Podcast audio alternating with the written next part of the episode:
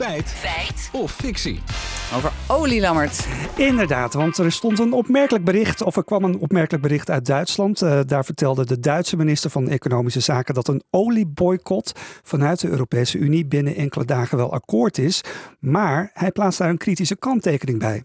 Hij waarschuwde wel dat een boycott het Kremlin net niet direct zwakker zou maken, omdat Rusland door de stijgende prijzen nu meer geld voor minder olie krijgt. Oké, Rusland krijgt dan meer geld voor minder olie dus, dus dan profiteren ze ervan. Ja, inderdaad. Ja. En ik leerde bij economie op school altijd dat de prijs van een product afneemt zodra de vraag ook afneemt. Maar ja, zo simpel is dat in dit geval natuurlijk dan niet. We spraken erover met Lucia de Geuns, energiedeskundige van het Haagse Centrum voor Strategische Studies als die boycott echt wordt ingevoerd hè, als onderdeel van het zesde sanctiepakket, dan zou de oliemarkt daarop kunnen reageren.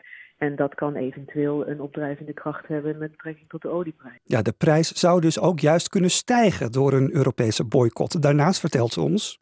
En als dan die prijs over het algemeen hoger is, dan is netto, zeg maar, de hoeveelheid inkomsten voor meneer Poetin of voor Rusland misschien niet zo veel minder als dat we hoopten. In ieder geval niet op de korte termijn. Maar als de hele Europese Unie meedoet aan die boycott, waar gaat de olie dan heen? Ja, dat weet ook Lucia de Geuns.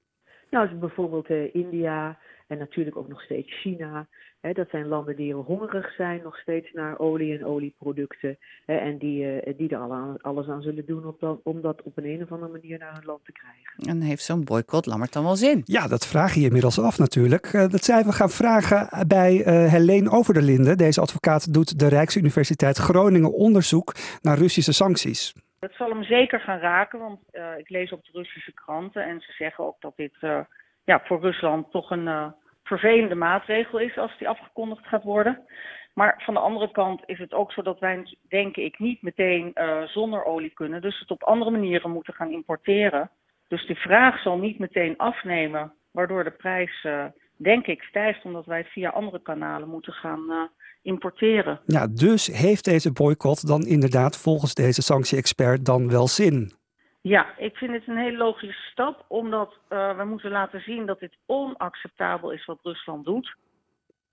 Maar we willen Poetin in zijn portemonnee raken. dan is de vraag, lukt dat dan wel? Of hè, dan gaat het om, of lukt dat niet? Ja, want hoe minder geld, hoe minder geld ook voor de financiering voor zijn oorlog in Oekraïne.